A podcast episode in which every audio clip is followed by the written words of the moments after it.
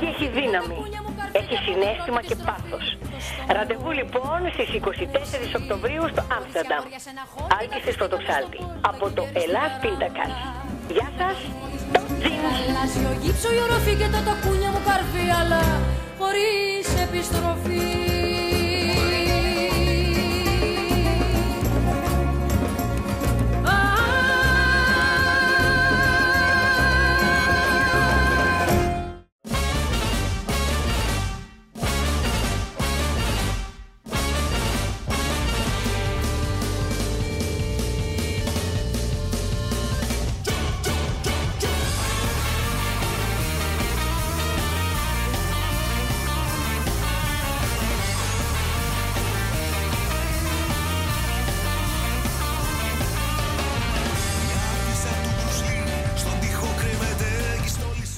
Καλησπέρα από ένα βροχερό, φθινοπορεινό Άμστερνταμ. Καλή σεζόν να έχουμε. Ξεκινάμε με ένα δυνατό θέμα, την πρώτη εκπομπή της νέας σεζόν. Εσείς, βέβαια, όπου και αν βρίσκεστε, όπου και αν είστε, ακούτε ασφαλώς Ελλάς Πίντακα. Στη μόνη ελληνική εκπομπή, στα ελληνικά FM, ζωντανά όπως κάθε Πέμπτη, 9 με 10 το βράδυ, τοπική ώρα, στο μικρόφωνο του Ράδιο Σάλτο, ο Νίκος Κουλούσιος.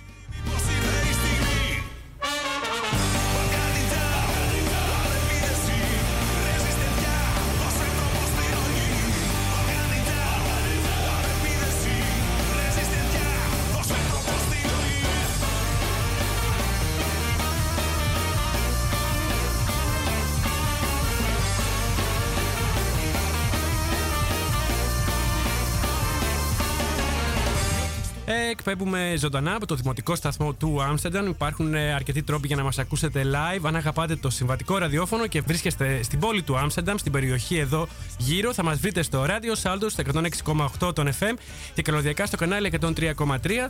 Πάλι και μόνο στην περιοχή του Άμστερνταμ αυτά τα δύο, ενώ διαδικτυακά μας ακούτε παντού στον κόσμο από το ελάσπιντακα.com.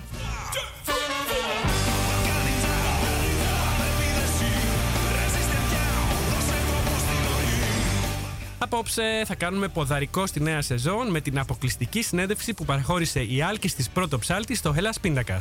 Εν ώψη φυσικά της μεγάλης συναυλίας που θα δώσει η καλλιτέχνηδα στις 24 του Οκτώβρη στη σκηνή του Μέλκφεχ. Λίγο πριν τις συναυλίες σε Ντίσελντορφ, Λουξεμβούργο και Άμστερνταμ, η πρωταθλήτρια των μεγάλων μουσικών επιτυχιών μίλησε στο Hellas Πίντακα τηλεφωνικά και σήμερα θα ακούσουμε αποσπάσματα από τη συνέντευξη με την κυρία Πρωτοψάλτη και θα παίξουμε και τραγούδια της, φυσικά για να θυμηθούμε τι σημαίνει καλό ελληνικό τραγούδι που αντέχει στο χρόνο μείνετε συντονισμένοι, μην το κουνήσετε ρούπι, γιατί απόψε θα ξεκινήσει και ο διαγωνισμός για τις δωρεάν διπλές προσκλήσεις που θα δώσει η εκπομπή σε τρεις τυχερούς για να δούνε και να ακούσουν ζωντανά την άλκηστη πρωτοψάλτη στο Άμστερνταμ στις 24 του Οκτώβρη.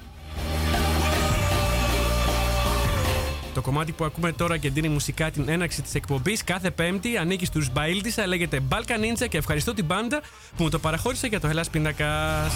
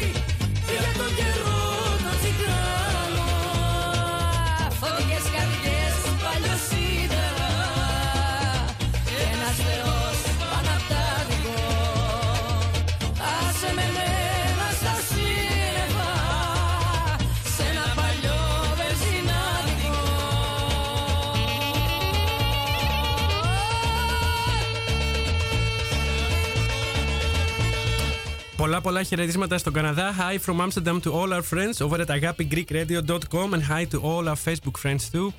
From all over the world, η καλησπέρα μου στο Βασίλη, στην Ευανθία, στον Νίκο Καλογερά, στην Μπέννη, στο Γιάννη Πλειό, στην Εύα, στον Τάκη Λαμπρακάκη, στη Βίβιαν Χιονά, στη Δανάη, στη Λίνεκε, στον Αντώνη και του Super Greek, στην Εμμανουέλα Έφη Σκουλούδη, στη Μαρία Σκουλά, στον Ιωάννη Παπαδόπουλο, στη Λεπρινή Κιωσέ, στον Παναγιώτη Χριστοφόρου, στον Πασχάλη και στον Νίκο Δούλο, το συνεργάτη μου.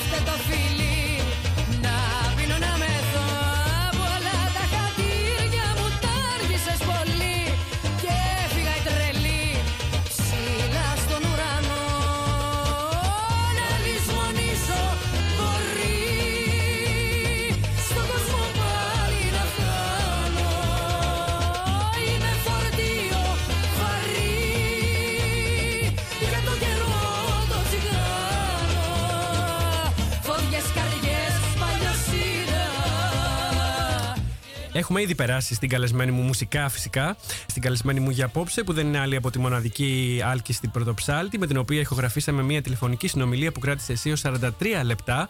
Αποσπάσματά της θα ακούσουμε απόψε. Έχω μια κυβωτό που πιάνει τα κατώ και από τα φιλιστρίνια μαύρα νερά λουστρίνια τα κοιτώ. Η άλκη τη με μια φωνή καθαρή σαν κρίσταλο, γεμάτη δύναμη σαν από ατσάλι και δωρική σαν αρχαίος κύωνα, μας χαρίζει μοναδικές στιγμές συγκίνησης και απόλαυσης εδώ και 43 χρόνια.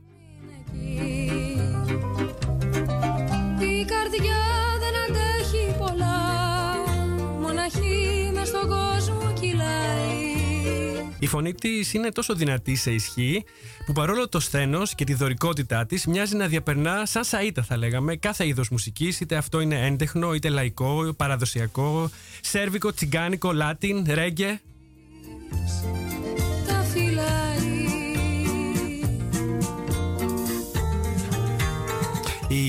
Η ερμηνεία της από την άλλη έχει μια μελωδικότητα και μια εκφραστικότητα που δίνει χρώμα και νόημα στην ένταση και τη στιβαρότητα της φωνής της. Είναι ο τέλειος συνδυασμός θα λέγαμε.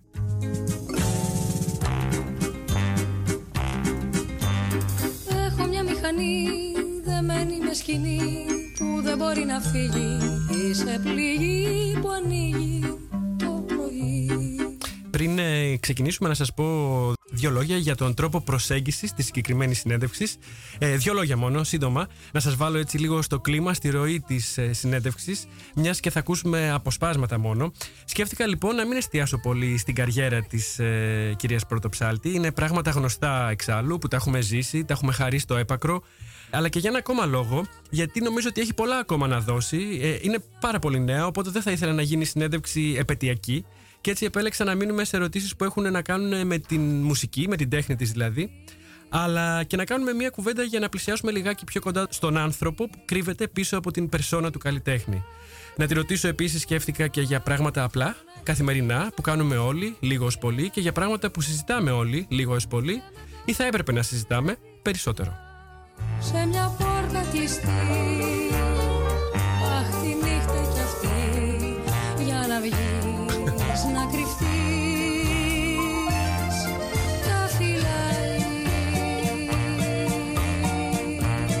Αυτά για εισαγωγή. Τώρα πάμε να ακούσουμε το πρώτο μέρος της συνέντευξης.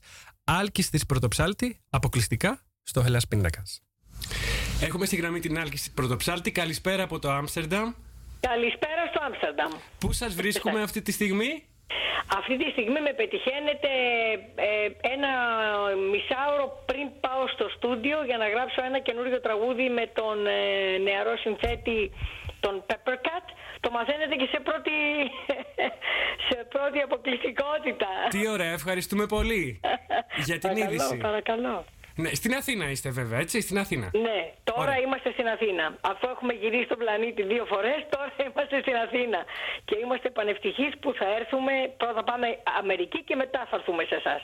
Ωραία. Ε, θα τα πούμε και αυτά λίγο προς το τέλος. Ξεκινώντας να σας πω ότι σκέφτομαι να μην εστιάσω πολύ στην καριέρα, στο κομμάτι της καριέρας σας. Είναι πράγματα γνωστά που τα έχουμε ζήσει, τα έχουμε αγαπήσει, τα έχουμε χαρεί απείρως. Ε, αλλά και γιατί έχετε πολλά ακόμα χρόνια μπροστά σας, νομίζω, να μας χαρίσετε μοναδικές μουσικές στιγμές. Οπότε δεν θα ήθελα να γίνει μια ανασκόπηση ή κάτι το επαιτειακό. Ε, ό,τι θέλετε, δεν έχω θα πρόβλημα. προτιμούσα, ναι, να μείνουμε σε ερωτήσεις που έχουν να κάνουν με τη μουσική, με την Ναι, τέχνη. Ναι, ναι, βεβαίως. με την κανένα τέχνη σας. πρόβλημα. Κανένα πρόβλημα. Ε, πάμε να παίξουμε όπως θέλετε. Δεν Ωραία. υπάρχει θέμα κανένα. Να το πιάσουμε λίγο από την αρχή. Γεννηθήκατε στην Αλεξάνδρεια. Γεννήθηκα στην Αλεξάνδρεια της Αιγύπτου από Έλληνες γονείς και το 1962 επί Νάσερ που έδιωξε όλους τους ξένους εντός εισαγωγικών ε, ο πατέρας μου αποφάσισε να γυρίσει στην Ελλάδα, τα μισά αδέλφια του και αδελφές του πήγαν στην Αυστραλία και οι υπόλοιποι στην Αμερική. Και εμείς γυρίσαμε εδώ στην Ελλάδα όπου ξαναπιάσαμε το κουβάρι της ζωής από την αρχή, εκείνη δηλαδή, γιατί εγώ δεν είχα πολύ καταλάβει, ήμουν πολύ μικρή, ήμουν 6-7 χρονών, αλλά σίγουρα ήταν ένα ηχηρό χαστούκι ε, για τους γονείς μου να χάσουν τα πάντα, τις περιουσίες, ό,τι είχαν σχεδιάσει, ό,τι είχαν καταθέσει όλα αυτά τα χρόνια, ό,τι είχαν ονειρευτεί. Ξεκίνησαν από το μηδέν και να είμαστε λοιπόν στην Αθήνα ε, ξεκινώντας το, το νήμα της ζωής από την αρχή. Διηγήστε πάρα πολύ όμορφα. Να διακόψω λίγο. Ε, η αναλλαγή ε, του τόπου όπου κανείς στείνει το σπιτικό του ή μετακινήσεις από το ένα μέρος στο άλλο σας κόστησαν κάτι ή μήπως τελικά κερδίσατε από αυτό; Να σας πω, ε, όπως και να το πάρει κανείς, ε, στο τέλος βγαίνει θετικά. Σίγουρα για μένα ήταν ίσως το πιο ανάλαφρο γιατί δεν καταλάβαινα τι ακριβώς συνέβαινε. Το μόνο που κατάλαβα ήταν ότι δεν μ' άφησαν να πάρω τα παιχνίδια μου. Ε, το μόνο που δεν κατάλαβα ήταν γιατί στο τελωνίο αποκεφάλισαν την κούκλα μου. Εκ των υστέρων έμαθα ότι την αποκεφάλισαν γιατί νόμιζαν ότι οι δικοί μου είχαν κρύψει τη μαλφή μέσα εκεί. Μάλιστα. Τότε δεν ξανά παίξα με κούκλες. Ε, έγινε μπροστά στα μάτια μου δηλαδή αυτό. Ε, μετά κατάλαβα ότι τα χάσανε όλα.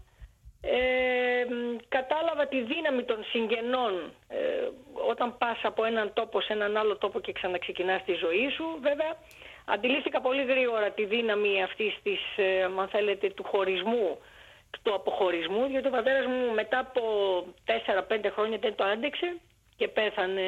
Αυτό λοιπόν ήταν η πρώτη γροθιά που με έριξε κάτω ε, και κατάλαβα τι σημαίνει ζωή αλλά και από την άλλη μεριά μου έδωσε αν θέλετε και μια πολύ μ, ε, γερή όθηση στο να μην ε, υποταχθώ στην ε, δύσκολη και σκληρή μοίρα ενός παιδιού που στα 11 του ε, μένει μόνο με τη μητέρα του και πρέπει να πιάσει τον τάβρο από τα κέρατα και να τον κατεβάσει κάτω. Κάπως έτσι το είδα. Ζήσατε δηλαδή τον ξενιτεμό ως ένα βαθμό παρόλο που γινούσατε, επιστρέφατε σε μια χώρα που την νιώθατε δική σας φαντάζομαι. Ε, βέβαια, βέβαια, σίγουρα.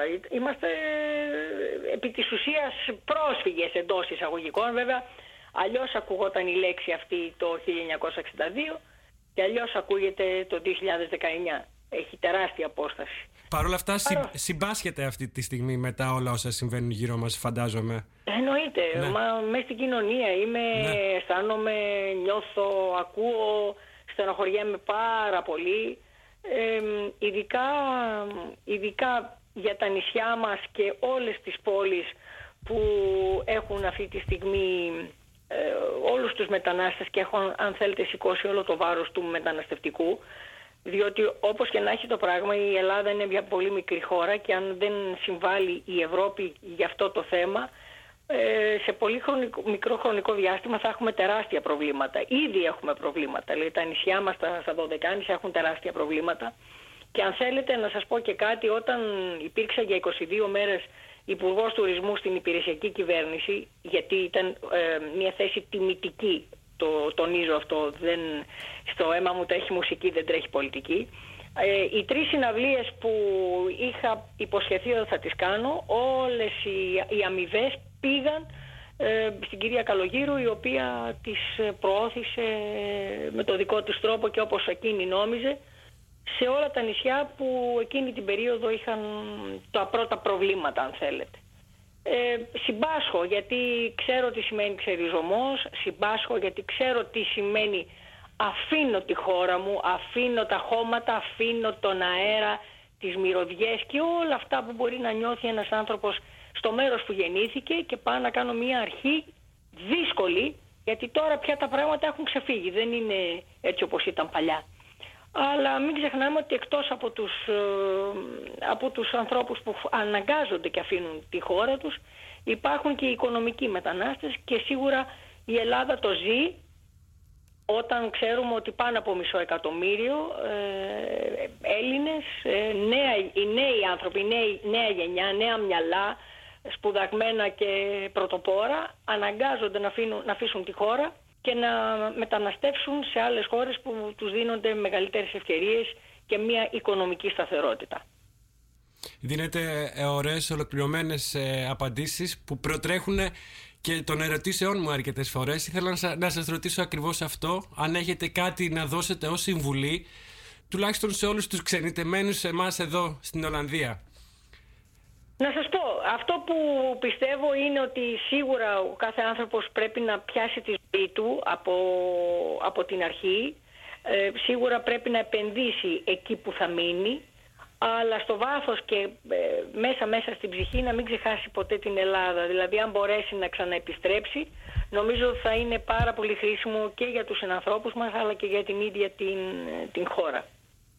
Ωραία, να πάμε λίγο στο τραγούδι. Ε, το τραγούδι ήρθε στη ζωή σας, ε, όπως λέει η Wikipedia, το 75. Το 75, 74, 75, ναι. μόλις τέλειωσα το γυμνάσιο, με βρήκε ο συνθέτης ο Δήμος ο Μούτσης και έπεσα κατευθείαν στα βαθιά λέγοντας για πρώτη φορά η πρώτη μου δισκογραφία ήταν σε ποίηση σε Φέρι, Καβάφη, Ρίτσου και Καριωτάκη ποιητές που βέβαια τους ήξερα γιατί η μητέρα μου ήταν δασκάλα οπότε τους αγαπούσε πάρα πολύ και είχα, είχα μεγάλη γνώση απέναντι σε αυτούς τους ποιητές. Βέβαια είναι αλλιώς να το διαβάζεις στο βιβλίο και αλλιώς να το τραγουδάς αλλά ήταν ίσως η πιο ευλογημένη στιγμή στη ζωή μου γιατί εκείνη την ώρα κατάλαβα ότι εκτός από τον αθλητισμό που τον υπεραγαπούσα και ήμουνα και πολύ καλή ήμουνα, είχα, είχα πανελλήνιο στα 100 Αυτό μέτρα είναι γνωστό. και 4 επί 100 σκηταλοδρομία αλλά στο, στο τελευταίο γύρο με διαφορά στήθους όταν χτύπησε το καμπανάκι με κέρδισε το τραγούδι ε, έτσι απλά ξεκίνησα και ξέρετε ότι καμιά φορά δεν πάει κάποιος γυρεύοντας νομίζω ότι τα πράγματα έρχονται πιο φυσιολογικά. Ε, αυτό που μπορώ να πω μετά από 44 χρόνια που είμαι σε αυτό που λέγεται ελληνικό τραγούδι, ελληνικός πολιτισμός, είναι ότι τίποτα δεν μου χαρίστηκε. Το όνομα και στην Πρωτοψάλτη κρύβει εκατομμύρια ώρες δουλειάς, ε, προσήλωσης, αφοσίωσης, σεβασμό απέναντι στον κόσμο και στον ίδιο μου τον εαυτό και πάντα με στόχο να ανακαλύπτω καινούργια πράγματα, καινούργια ρεύματα, να ανοίγω δρόμους και ασματώνουν τα χέρια. Ε, είμαι ένας άνθρωπος που με, έτσι να σας το πω απλά δεν κάθομαι ήσυχη και πάω πάντα αντίθετα στο ρεύμα. Ωραία. Ε, ήθελα να μου πείτε για την πρώτη σας φορά επί σκηνής, στο πάλκο, στη σκηνή. Ε, πώς ήταν αυτή η εμπειρία και αν, αν τη θυμάστε, ε, αναρωτιέμαι. Τι λέτε τώρα, ξεχνιέται. Ναι. Ήταν ε, στο Παλέντε Σπορ στη Θεσσαλονίκη. Αλήθεια, εγώ είμαι και Θεσσαλονικιός. Αλήθεια. Ναι, ναι, ναι, ναι, ναι. Παρουσιάζαμε για πρώτη φορά την τετραλογία και ήταν μαζί μας ο Μανώλης ε, ο Μητσιάς, μεγάλο όνομα ο, Μα, ο Μανώλης, ήταν ο Χρήστος ο Λετωνός, ο οποίος δεν υπάρχει στη ζωή, η Βασιλική Λαβίνα και κάποιος νομίζω Μιχάλης Ακριβόπουλος. Εν πάση περιπτώσει, εγώ ε, είχα τρελαθεί, είχα, είχα όχι τρακ, το τρακ χρειούσε μπροστά σε αυτό που μου συνέβαινε ήταν η πρώτη φορά που έβγαινα σε κόσμο και είχε 5.500 κόσμο το Παλέ ντε Σπορ. Έκλεισε η φωνή μου. Φίσκα που λέμε, φίσκα. ναι. ναι. Μου λέει ο Μούτσης δεν υπάρχει περίπτωση να μην βγεις.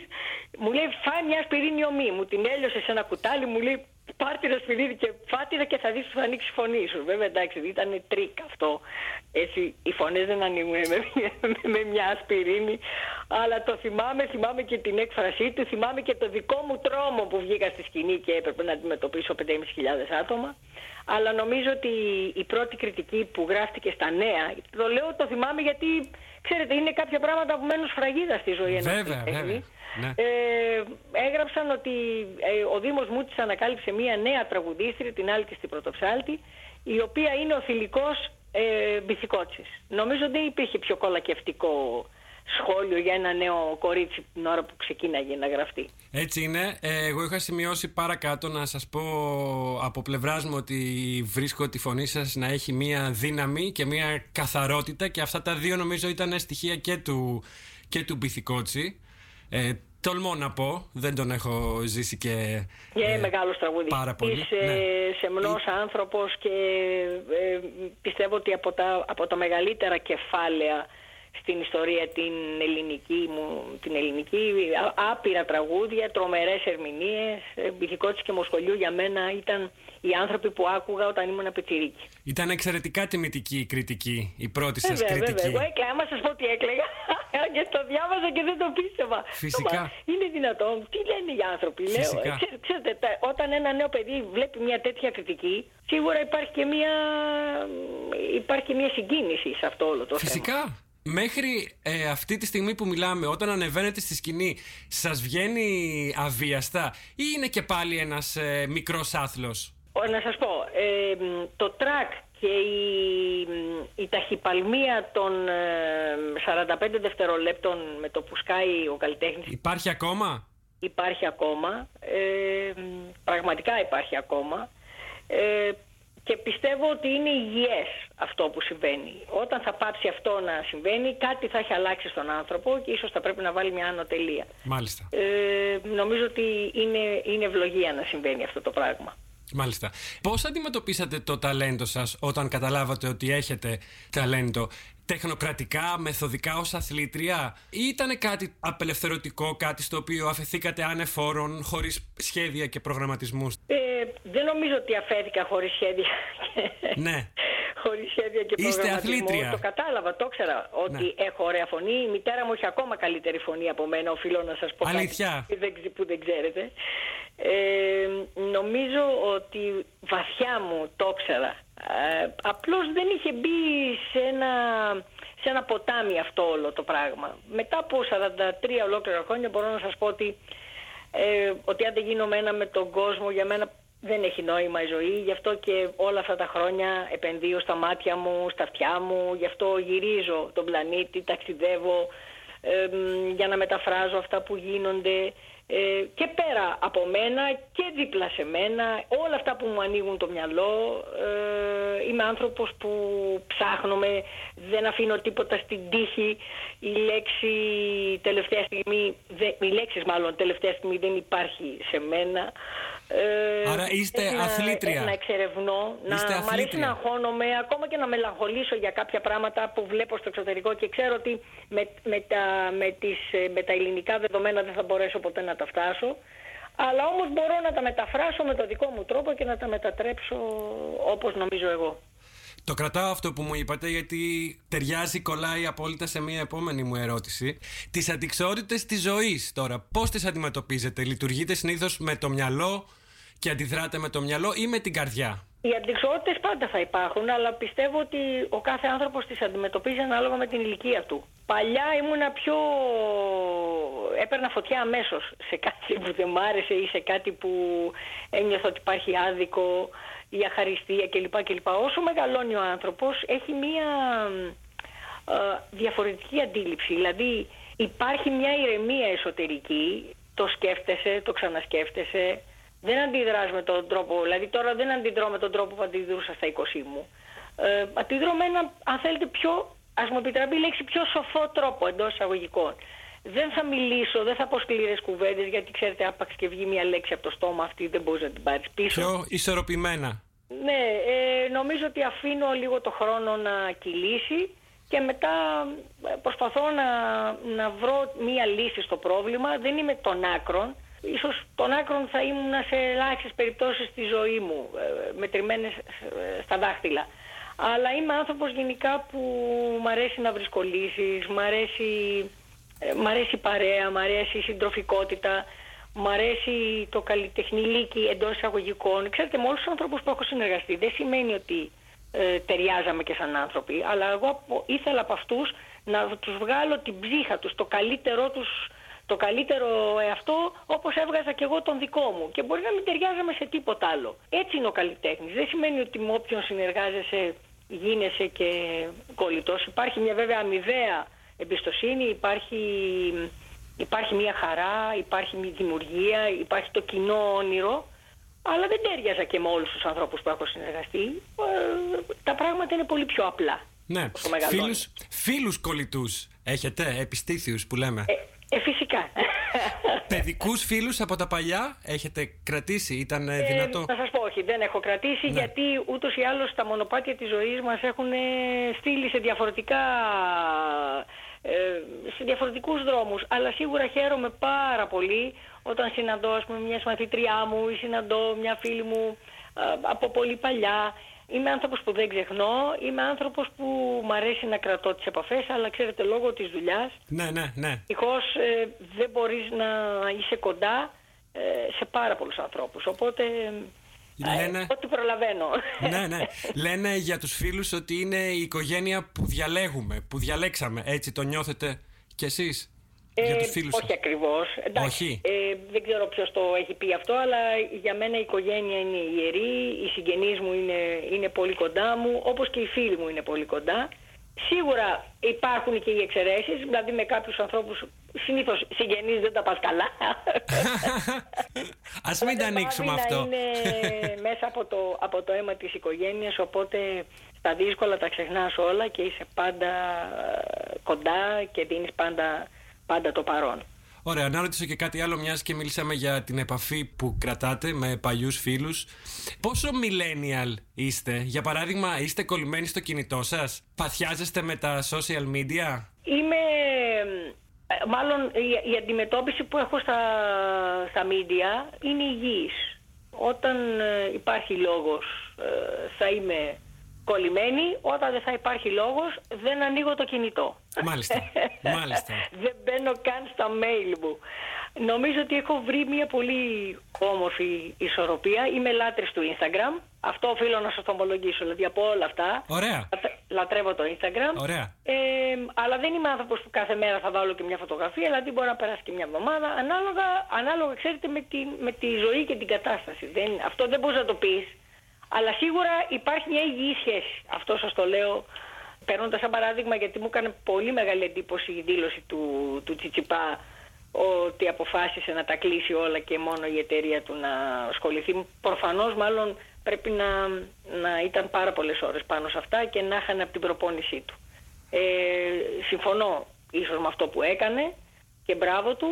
Ε, πιστεύω ότι και τα νέα παιδιά πρέπει να, να λίγο να απεγκλωβιστούν από όλη αυτή την κατάσταση γιατί ξέρετε είναι οδυνηρό να μην μπορείς να βγεις έξω και να μιλήσεις, να ανταλλάξεις σκέψεις, όνειρα, ωραίες ιδέες και όλοι να είναι πάνω σε ένα κινητό ακόμα και δίπλα-δίπλα και να ανταλλάσσουν μηνύματα. Αυτό δηλαδή εμένα με τρελαίνει. Άρα να ρωτήσω εδώ, κολλάει, ε, πιστεύουμε στη νέα γενιά, πιστεύουμε ότι μπορεί να φανεί αντάξια των καιρών και των προκλήσεων; Που ζει και που ζούμε. Ε, ούτως ή άλλως η νέα γενιά είναι το μέλλον. Η νέα γενιά... Θα τα καταφέρει; Πιστεύω ότι θα τα καταφέρει, ναι. Ε, όλα αυτά ίσως είναι και μία, είναι μία μόδα, αλλά είναι και μία ανάγκη. Ε, σκεφτείτε πριν από 40-50 χρόνια όταν θα θέλαμε πούμε, μία πληροφορία. Για επικοινωνία; Για να την πάρουμε αυτή την πληροφορία και τώρα με ένα κλικ μας έρχονται 18 πληροφορίες για μία ερώτηση που θέλουμε να κάνουμε. Το παρακάναμε και λίγο. Ε, το έχουμε παρακάνει, αλλά πάντα, πάντα υπάρχει ένα το παρακάναμε και μετά επανερχόμαστε σε μία ισορροπία.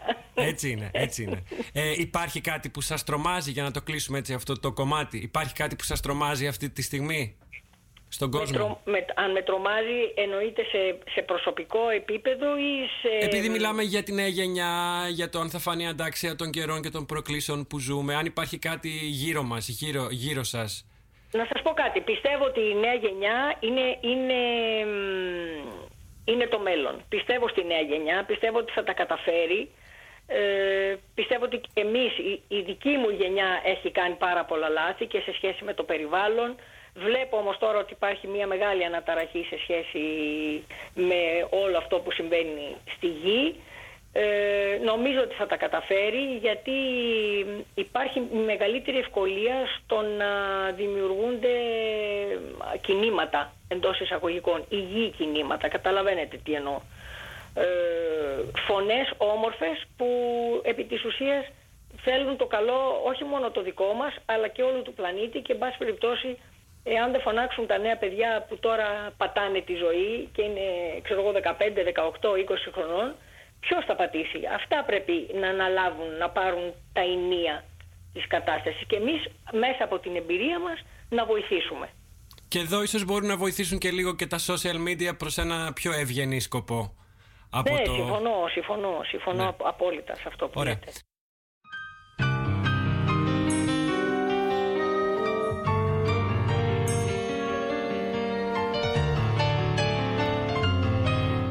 Κάνουμε τώρα ένα μικρό διάλειμμα. Ακούμε ήδη άλλο ένα πασίγνωστο και πολύ αγαπημένο κομμάτι από την Άλκηστη. Θα πάρουμε μια μουσική ανάσα. Το κομμάτι είναι φυσικά η έξοδος κινδύνου.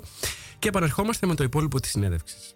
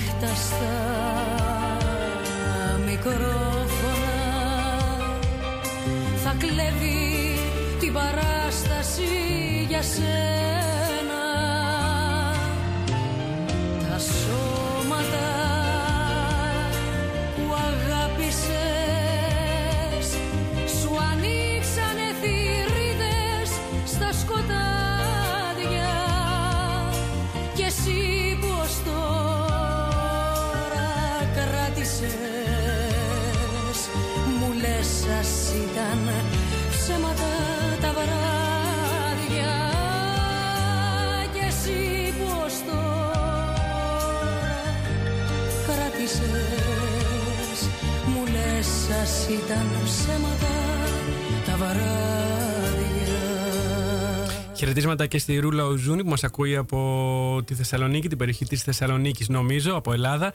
Φυσικά για χαρά και την καλησπέρα μου και στο Μανώλη Μαυρομάτη που μας ακούει από την ε, Χάγη αν, αν δεν κάνω λάθος. Και μας γράφει καλησπέρα Νίκο, 40 χρόνια η Άλκης της μαζί μας. Την είχα δει στην Καλαμάτα πριν από 2-3 χρόνια με την Ελευθερία σε μια εξέχαστη συναυλία. Όντως μοναδικός ο συνδυασμός. Ελευθερία Ερβανιτάκη, Άλκη τη πρώτο ψάλτη. Και χαιρετήματα και στη Μαρία Σκουλά, η οποία γράφει ένα στίχο μόνο. Να θυμάμαι, ξέχασα.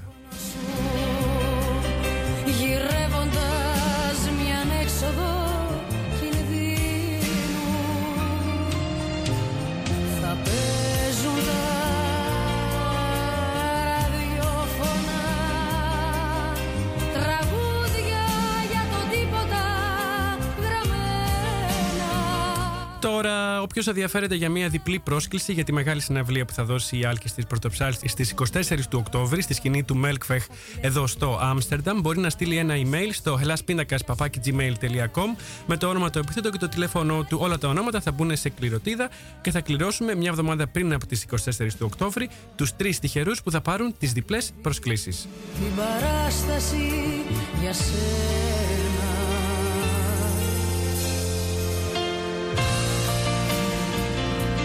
Χαμηλώνουμε τη μουσική και πάμε να ακούσουμε σιγά σιγά το δεύτερο μέρος της συνέντευξης με την άλκιστη πρωτοψάλτη. Τώρα, να πάμε πίσω στη μουσική. Ποιος πιστεύετε είναι ο πρώτος και ο κύριος ρόλος της μουσικής για τον άνθρωπο, Η μουσική υπήρχε στη γη πριν ακόμα ο άνθρωπος μιλήσει. Αλήθεια; Ε, βέβαια, γιατί υπήρχε σαν ήχος. Ο ήχος της θάλασσας, ο ήχος του αέρα, ο ήχος των φύλων. Των φύλων ενώ του, του, του δέντρου εννοώ. Ναι, ναι ο ήχος των ζώων, ακόμα και ο, ο άνθρωπος μέσα από τις άναρθρες κραυγές του έβγαζε έναν ήχο μουσικής. Για μένα αν η γη δεν είχε μουσική θα ήταν πάρα πολύ μονότονη και αδιάφορη. Πιστεύω ότι η μουσική είναι ε, συγκλονιστικό. Είναι ένας, ένας συγκλονιστικός ήχος. Είναι ένα, ένα μαγνητικό πεδίο και ένα ηλεκτρικό φορτίο μεγατόνων που ο καθένας το εισπράττει ανάλογα με τις κεραίες που έχει. Και τι άλλο να σας πω, για μένα η μουσική είναι ανάγκη, είναι ανάγκη. Είναι ανάγκη να ψάχνεις, να, να πιείς από την καθαρή πηγή της. Είναι, σε, σε κάνει να έχεις διάθεση για να ανοίξεις δρόμους, σε κάνει να έχεις διάθεση να, να κονίσεις τη φαντασία σου. Ε, για μένα ε, η μουσική έχει έχει, μπορεί να κερδίσει, να, να, να πραγματοποιήσει νίκες που δεν μπορούν να πραγματοποιήσουν οι πολιτικοί. Ε, η μουσική σε κάνει να... Να βάλουμε μια ανατελεία εδώ. Ναι, ε, ναι, ναι. Σε, σε, κάνει να έχεις πόθο για περιπέτεια. Ε, σε κάνει να, να ανατρέπεις ας πούμε π.χ. και την ήσυχη ζωή σου. Ε, έχει πάρα πολλά καλά η μουσική. Μας δίνετε ωραίες πάσες, η κάθε ατάκα σας είναι και μία πάσα, αλλά δεν θα ξεφύγω γιατί θα ξεφύγουμε και από το χρόνο νομίζω. Ε, ήθελα να ρωτήσω, αρκεί η μουσική, αρκούν οι τέχνες για να έρθει τελικά ο κόσμος πιο κοντά; Ε, βέβαια. Μα με, η μουσική ενώνει τους ανθρώπους και το έχω πει επανειλημμένως ότι η μουσική δεν έχει σύνορα. Η μουσική σπάει τα σύνορα, η μουσική ενώνει τον Εσκιμό με, με, το, με τον Αφρικάνο, τον Κινέζο με τον Ισπανό. Ε, είναι, είναι, είναι κάτι μαγικό. Αυτό που μπορεί να κάνει η μουσική δεν μπορεί να το κάνει τίποτα άλλο. Και γιατί, και γιατί είμαστε τόσο αποξενωμένοι οι άνθρωποι τουλάχιστον αυτή την περίοδο που ζούμε, την μεγάλη περίοδο, τις τελευταίες δύο δεκαετίες, να πούμε τρεις, γιατί τελικά είμαστε τόσο αποξενωμένοι; Και ενώ μοιάζει να πλησιάζουμε, τουλάχιστον μέσα από τον πολιτισμό, ε, μέσα από τις τέχνες, ε, βλέπει κανείς τι γίνεται στην Ευρώπη, για παράδειγμα, που πέρασε μια μεγάλη κρίση, με το ρατσισμό που κάνει δυναμικό comeback. Πώς τοποθετήστε ως καλλιτέχνης μπροστά σε όλα αυτά; Να σας πω, ένα-ένα να τα πιάσουμε. Συγγνώμη, γιατί ναι. Οι γενικές γραμμές δεν γίνεται. Σαφώς είμαι ενάντια στο ρατσισμό. Εγώ πιστεύω ότι οι άνθρωποι είναι ίσοι και έχουν, τα ίσα, έχουν όλοι ίσα δικαιώματα. Ε, και έχω ενώσει τη φωνή μου πάρα πολλές φορές. Και πριν από μερικά χρόνια είχα τραγουδήσει στο Velodrome στη Γερμανία για τα δικαιώματα των γυναικών του Ιράν Έχω, τώρα μην πιάσουμε να σας πω τι έχω κάνει γιατί... Όχι, μα τα ξέρει ο κόσμος, τα γνωρίζει αυτά. Τα παρακολουθεί ο ε, κόσμος. Είμαι, είμαι, είμαι ένας άνθρωπος που μου αρέσει η ζωή και θέλω να την απολαμβάνουν όλοι οι άνθρωποι το ίδιο. Ε, όπου μπορώ βοηθάω και μέσα από τη μουσική μου πραγματικά ξέρω ότι έχω βοηθήσει πάρα πολύ κόσμο. Όχι με, εννοώ με τα δικά μου τραγούδια, μέσα από τον τρόπο αν θέλετε που τραγουδώ και που κάνουμε τις συναυλίες. Ε, ε, πραγματικά όλα αυτά τα χρόνια ε, όσα είδα, όσα ένιωσα, όσα άγγιξα και επικοινώνησα ε, πιστεύω ότι άξιζαν όποια ταλαιπωρία και αν είχα στη ζωή μου μέσα στα 43 αυτά χρόνια.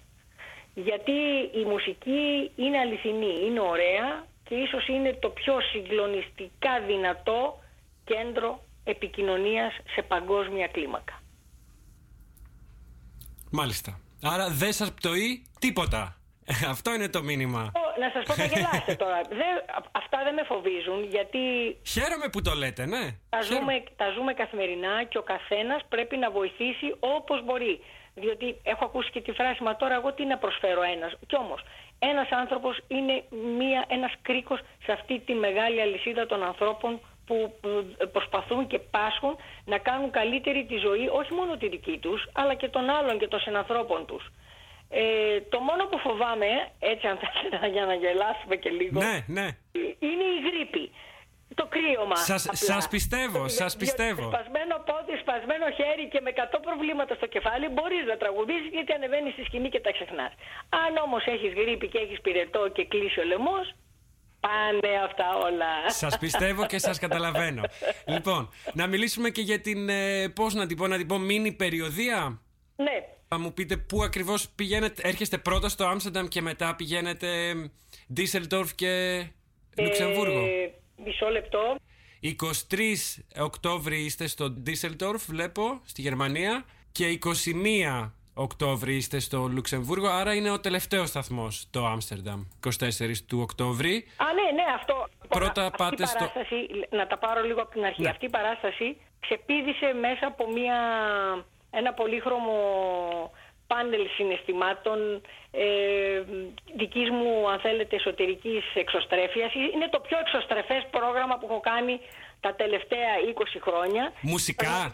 όποιος, όποιος δεν είναι ψυχολογικά πολύ καλά μπορεί να έρθει στη συναυλία. Ωραία.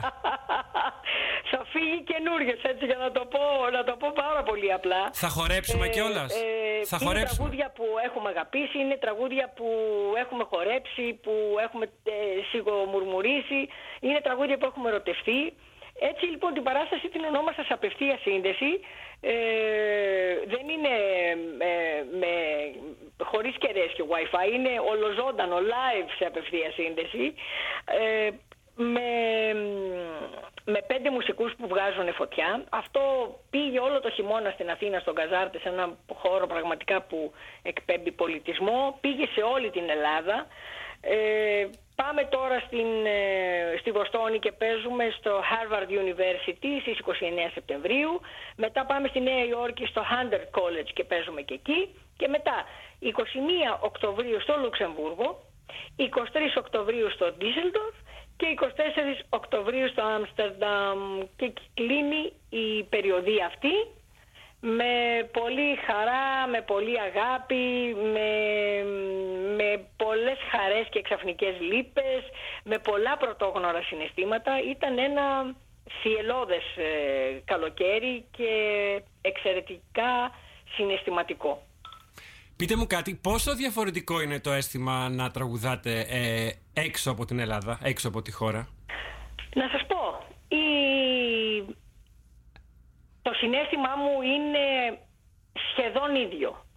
Ε, ίσως με μικρή διαφορά στήθους το εξωτερικό αν θέλετε με τριγκάρει περισσότερο γιατί έχω τη δυνατότητα μόνο για μία βραδιά να να τα δώσετε όλα. τον κόσμο. Ναι. Να τον κάνω να ξεχαστεί, να τον κάνω να τραγουδήσει, να τον κάνω να ξεχάσει ό,τι τον απασχολεί, να διεισδύσει στην ψύχα της ελληνικής μουσικής και της ελληνικής γλώσσας, γιατί σίγουρα δεν απευθυνόμαστε μόνο σε Έλληνες, αλλά υπάρχουν και ξένοι εντός εισαγωγικών ναι, ναι. μέσα σε, κάποια συναυλία. Βέβαια, βέβαια. Ε, για μένα είναι, είναι πολύ σπουδαίο να μπορώ να μεταφέρω την ελληνική μουσική ε, σε όλα τα μήκη και τα πλάτη της γης και με τον τρόπο που θέλω, με τους μουσικούς που θέλω, με την οργάνωση παραγωγής που όπως τη θέλω. Είναι, είναι, είναι πολύ σπουδαίο και πολύ όμορφο να συναντιέσαι με τους ανθρώπους ε, εκτός Ελλάδος.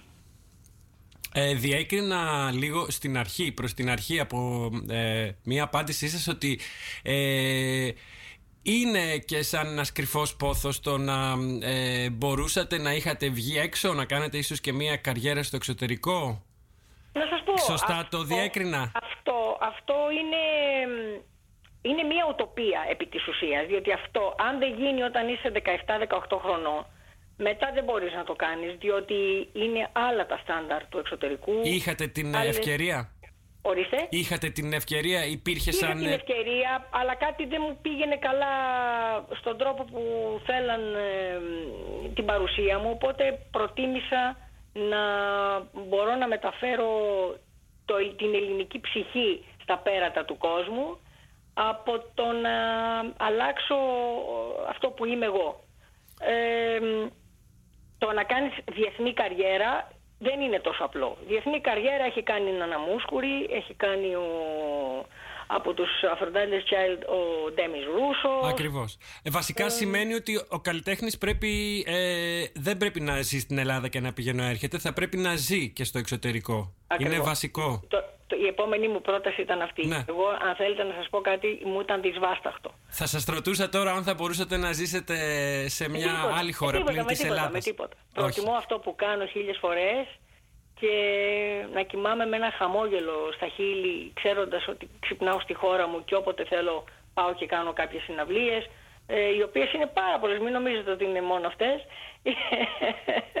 Όχι, όχι. Τα τα τελευταία χρόνια έχουμε γυρίσει τη γη πέντε φορές. Ο κόσμος γνωρίζει, τα γνωρίζει αυτά γιατί τα παρακολουθεί και νομίζω συμμετέχει όπου μπορεί. ναι, ναι, ναι, ναι, ναι, ναι, ναι, συμμετέχει ναι. και αν θέλετε να σας πω ότι είναι πιο, πιο έφλεκτη η ψυχή των ανθρώπων που, μένει, που μένουν εκτός Ελλάδος. Άρα αυτό που εισπράτεται είναι, είναι λίγο διαφορετικό στο εξωτερικό από αυτό που εισπράτεται από ένα κοινό στην Ελλάδα που σας βλέπει ίσως και λίγο πιο συχνά Όχι ίσως, ε, σίγουρα πιο συχνά. Όχι, σίγουρα πιο συχνά, γιατί έχει τις δυνατότητες να σε δει και στην Αθήνα και στην επαρχία και στα νησιά και παντού και όπου, όπου ο καθένας μπορεί να κάνει τις διακοπές του κλπ. κλπ, κλπ.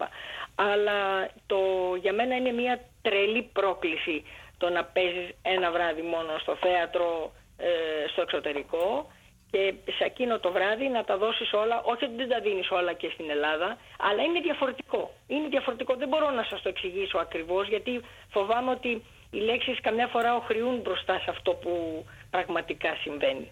Μάλιστα. Τώρα, ε, ε, πείτε μας για το Άμστερνταμ και την Ολλανδία. Τι γνωρίζετε, αν έχετε έρθει. Ε, νομίζω συναυλία δεν έχετε κάνει στην Ολλανδία. Στη, στο Άμστερνταμ είχα κάνει πολύ παλιά, πριν από μπορεί να είναι και 10 χρόνια. Μάλιστα. Είχαμε με τον Στέφανο τον Κορκολί πιάνω φωνή. Δεν θυμάμαι τώρα σε ποιο θέατρο είχαμε παίξει. Α, δεν, το έχασα τελείως γιατί ήμουν εδώ πριν 10 χρόνια. Το είχα χάσει τελείως. Ε, άρα γνωρίζετε κα, κάποια ναι, πράγματα. Έχω έρθει πολλές φορές, μου αρέσει πάρα πολύ. Σας συντριγκάρει; Αλλά όταν, όταν έρχομαι για διακοπές είμαι αθόρυβη. Α, έχετε έρθει και για διακοπές. Άρα να σας ψάχνουμε εδώ, να σας ψάχνουμε λίγο. Ναι, δεν θα με βρείτε εύκολα. Σα συντριγκάρει η πόλη και γιατί; Ναι, με τριγκάρει η πόλη, μ' αρέσουν οι άνθρωποι, μ' αρέσει, μ αρέσουν οι βόλτες, ε, έχει πολύ ωραία στέκια. Τι έχει που δεν έχει η Αθήνα, ας πούμε; Τι έχει που δεν έχει η Αθήνα; Ε, Ένα σωρό πράγματα. Όχι, όχι, εντάξει, να σας πω, η κάθε πόλη έχει τη δική της ιστορία και τα δικά της... Ε, να το πω αλλιώς. Και τις ομορφιές. Τι ζηλεύετε, τι ζηλέψατε από το Άμστερνταμ, αν υπάρχει κάτι που ζηλέψατε. Δεν έχω κάτι να πω που ζήλεψα. Ε, το πράσινο ίσως, το πράσινο τα κανάλια. Ε, ίσως τα κανάλια που δεν τα έχουμε στην Ελλάδα, αλλά να σας πω κάτι προτιμώ τα ποτάμια και τα ριάκια της. Έτσι είναι και τις ακρογιαλιές που δεν έχουν ε, εδώ. Τις ακρογιαλιές, καλά δεν συγκρίνονται οι ακρογιαλιές της Ελλάδας, δεν συγκρίνονται με καμία, ναι, ναι, με ναι, καμία στον κόσμο. Ε, ίσως αν θέλετε τα τελευταία χρόνια, γιατί έχω έρθει δύο-τρεις φορές, ζήλεψα την ε, χαλαρότητα και το ότι υπήρχαν πολύ χαμογελαστοί άνθρωποι στον κόσμο, ε, στο, ε, γύρω από εμά. Στο δρόμο, ναι. Στα, στις pub, στα ναι. μπαρ, στα εστιατόρια, άκουγες γέλια, υπήρχε μια χαλαρότητα στον κόσμο, δεν υπήρχε καθόλου κατήφια που δυστυχώς στην Ελλάδα τα τελευταία χρόνια αυτό το γκρίζο σύννεφο ήταν πολύ από πάνω μας. Έτσι είναι. Ε, ένας Ολλανδός γιατί να έρθει να σας ακούσει, γιατί να πάρουν οι Έλληνες τους Ολλανδούς φίλους και τις φίλες τους και να τους φέρουν στο Μέλκφαχ στις 24 του Οκτώβρη; Ε, νομίζω για έναν απλό λόγο. Για να νιώσουν τον παλμό της ελληνικής μουσικής και τον τρόπο που συμμετέχουν οι Έλληνες και αντιδρούν μέσα από τα τραγούδια. Επίσης η γλώσσα μας είναι ε, μια γλώσσα συγκλονιστική που τραγουδιέται από μόνη της ενώ είναι τραγουδι... έχει, έχει, έχει μελωδία. Έχει δεν, χρώμα. Είναι, δεν είναι δύσκολη δεν έχει πολλά σύμφωνα. Έχει ωραία φωνή έντα. Και επίσης και οι μελωδίες τις, οι ελληνικές μελωδίες είναι καταπληκτικές.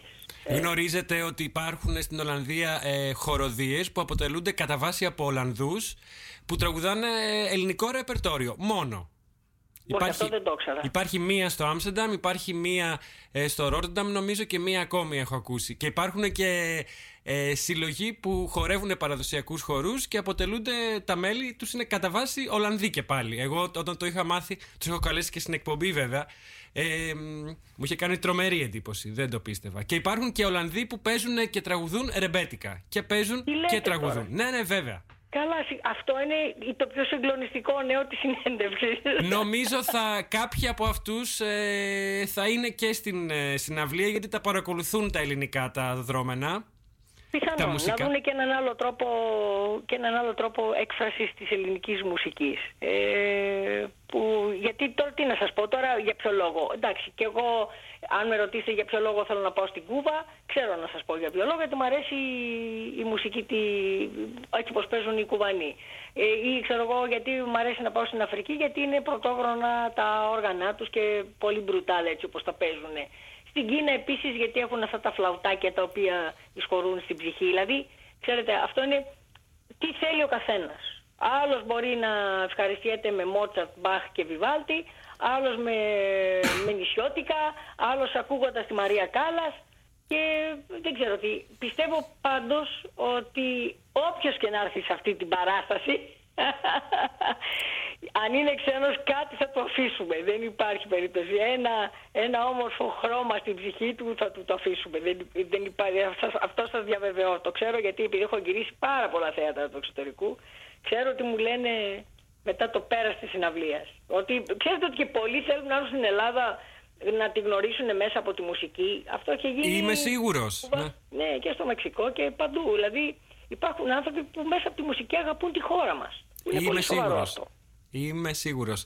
Ε, νομίζω να μην σας κουράσω άλλο. Από πλευράς μου αν έπρεπε να συνοψίσω, να δώσω κι εγώ κάτι από, από προσωπικής μου ας πούμε θέσης, θα έλεγα ότι σας αγάπησα μέσα από τα τραγούδια του, του Κραουνάκη και της Νίκολα Κοπούλου, μεγαλώνοντας. Ε, σας ξανά αγάπησα μέσα από τη συνεργασία σας με τον Μπρέγκοβιτς. Ε, και έπειτα εδώ πλέον στην Ολλανδία σας απόλαυσα και μας κάνατε ιδιαίτερα υπερήφανους ε, στους Ολυμπιακούς Αγώνες στην τελετή. Ε, δεν σας έχω δει και ακούσει ακόμα ζωντανά.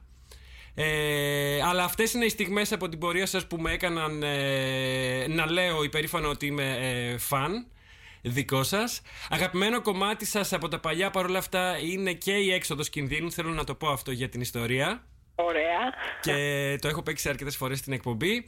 Ε, όπως έχω παίξει και τη διασκευή που κάνατε τη Ρέγγε. Αχ, ποιο είναι το κομμάτι; Η Το ξε- Χαβάη. Τη Χαβάη. Το έχω παίξει, το έχω λιώσει το κομμάτι αυτό. Ε, καλά, αυτό το, αυτό το έχουμε μέσα στο πρόγραμμα και πάντα παντού όπου και να το παίξουμε σε, όλο το, σε, όλη, τη- σε όλη τη γη έχουμε τις ίδιες αντιδράσεις. Ε, εντάξει, η Ρέγγε είναι ένα, ένα ποτάμι που ούτως ή άλλως έχει διεισδύσει για πολύ, πολύ βαθιά στις ψυχές των ανθρώπων. Ναι. Δηλαδή ούτως ή Και- άλλως είναι κάτι που σε ξεσηκώνει. Και ενώνει, ενώνει όπως ενώνει και το ρεμπέτικο σε μια άλλη κλίμακα θα λέγαμε. Ενώνει κόσμο διαφορετικό από τα πέρατα της γης σε μια κουλτούρα που δεν την έχουν ζήσει πολύ από κοντά. Πάντως τους ενώνει όπως και το ρεμπέτικο. Έτσι είναι, Ω- όπως το λέτε ακριβώς. Ναι. Όπως το λέτε ακριβώς. Ευχαριστώ είναι, πολύ. Είναι σπουδαίο Α, αυτό. ναι. Και χαίρομαι που η μουσική μπορεί και τα κάνει όλα αυτά. Γιατί έτσι για να μ- κάνω και έναν επίλογο για μένα στη μουσική η αιωνιότητα δεν είναι ότι αντέχει στον χρόνο, αλλά ότι σφραγίζει μια στιγμή. Και πιστεύω ότι μέσα στο θέατρο αυτό ε, σίγουρα κάτι θα μείνει σε όλους γιατί και σε μένα μένουν πράγματα. Ε, μέσα από αυτή την επικοινωνία, ε, μέσα από αυτή την απευθεία σύνδεση από τη σκηνή και κάτω και από κάτω προς τα πάνω. Ό,τι είναι αληθινό, ε, πιστεύω ότι διδύει στις ψυχές των ανθρώπων και μένει και σημασία έχει να θυμούνται οι άνθρωποι αυτή τη βραδιά, αυτή τη στιγμή. Ε, αυτή είναι η σημασία της μουσικής. Ευχαριστώ πάρα πολύ για το χρόνο σας, για την προθυμία και την όλη η κουβέντα που είχαμε. Να είστε καλά, ευχαριστώ πολύ και εγώ και θα σας δω από κοντά. Σας περιμένουμε με περισσή χαρά και ολίγη αγωνία, ανυπομονησία εδώ στο Άμστερνταμ στις 24 του Οκτώβρη και μέχρι τότε να είστε πάντα καλά και καλή αντάμωση. Σας ευχαριστώ πάρα πολύ. Θα τα πούμε από κοντά. Γεια χαρά. Γεια χαρά. Στη μηχανή ανέβα Πάμε Χαβάη με μια ρόδα Φτάσαμε στο τέλος. Ευχαριστώ ιδιαίτερα την Άλκη στην Πρωτοψάλτη. Ευχαριστώ και την Τόνια Δραγούνη, Δραγουνή για την προετοιμασία της συνέντευξης και φυσικά τον Δημήτρη Κρανιώτη, τον καλό συνεργάτη από την Arc for Art, χωρίς τη συμβολή τη συμβολή του οποίου η συνέντευξη αυτή αλλά και η συναυλία της Άλκης της δεν θα γινόταν πραγματικότητα. Τους, τους περιμένουμε όλους εδώ, σας περιμένουμε όλους εδώ στο Άμστερνταμ στις 24 του Οκτωβρίου για τη συναυλία της Άλκης της στο Melkweg. Μέχρι τότε να είστε όλοι καλά. Ακολουθεί η εκπομπή Finger Popping Soul εδώ στο Radio Salto. Μέχρι την επόμενη Πέμπτη να είστε καλά και να περνάτε ακόμα καλύτερα. Καλό Παρασκευό Σαββατοκύριακο σε όλους. Το Forhand Care. Ντουντουι. Και πάντα εκεί το κινητό χτυπά Να μαγειρεύσεις το να μαζέψεις, να σκουπίσεις Πριν αρθεί μετά να πάμε στη λαϊκή. Και πίτα ούτε νερό δεή για να πληρώσω. Give me a break Αν είσαι σπίτι. Τότε ετοιμάσου για Χαβάη